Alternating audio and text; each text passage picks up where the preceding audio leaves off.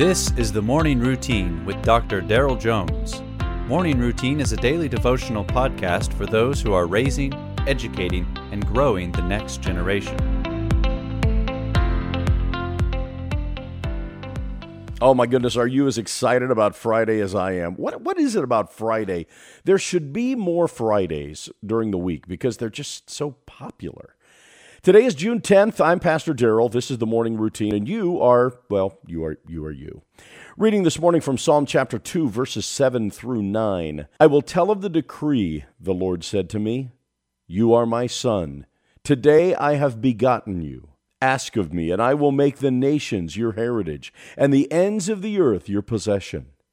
You shall break them with a rod of iron, and dash them in pieces like a potter's vessel. There's an entire category of the Psalms that are intentionally centered around the impending arrival of the Messiah.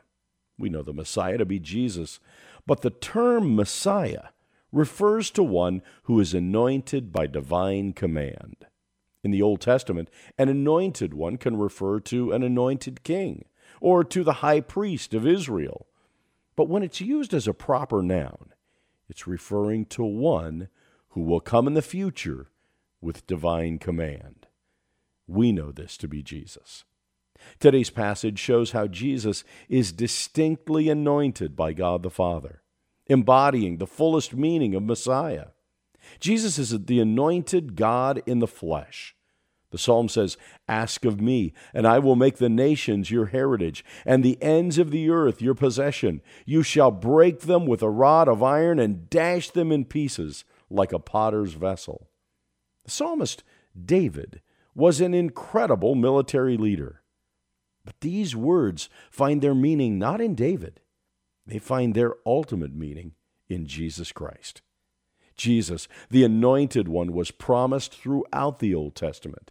And indeed, he has dominion over the nations, including all people, in all nations, in every generation.